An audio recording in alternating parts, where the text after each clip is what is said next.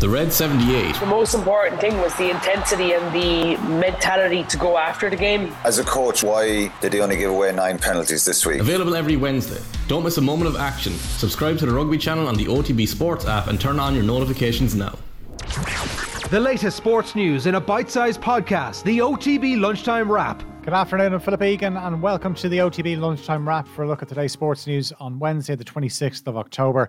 Ireland are celebrating another famous win over England in cricket after a victory at the T20 World Cup in Australia. Rain stopped playing Melbourne to give Ireland the win by five runs on the Duckworth Lewis method. Ireland now have one win from two group games in the Super 12s and will be back in action on Friday against Afghanistan. Captain Andrew Balbirnie says winning at an iconic venue like the MCG makes it even sweeter. It's amazing and it's it's kind of emotional because we've never played a game of cricket here, and to come here and play the tournament favourites with so many big names in the game and, and put on a show in front of friends, family, and, and a, a, number of people around the world is, is very satisfying. We had a great week in Hobart last week. And then to do this at, at one of the, the most amazing cricket grounds in the world is pretty special. The points are shared between New Zealand and Afghanistan in the day's other match, which was abandoned without a ball being bowled due to the rain. No disciplinary action will be taken over an on field dispute between Arsenal defender Gabriel and Liverpool captain Jordan Henderson. It occurred during their Premier League clash at the Emirates earlier this month. The English FA launched an investigation into the row, which happened after Arsenal had been awarded what proved to be a match winning penalty. Liverpool are in action tonight and will look to join Manchester City and Chelsea in the last 16 of the Champions League, as will Tottenham. A point for Liverpool away to Ajax would see them qualify.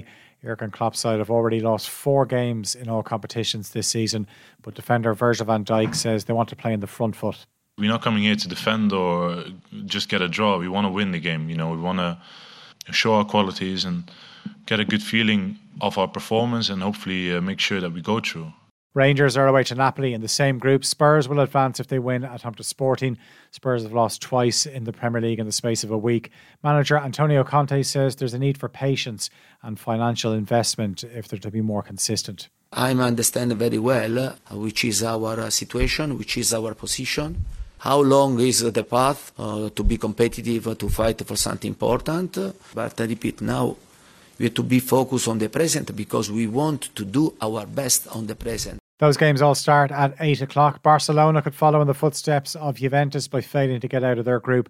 Barca hosts Bayern Munich from 8 o'clock, but by the time that game kicks off, Barca could be out of the running if Inter Milan beat the Czech champions Viktoria Plzeň at the San Siro in one of the early games. The SSE Airtricity League First Division playoffs both kick off tonight.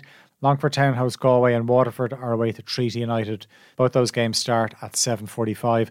And Chelsea are at home to Albanian champions Vllaznia in the Women's Champions League.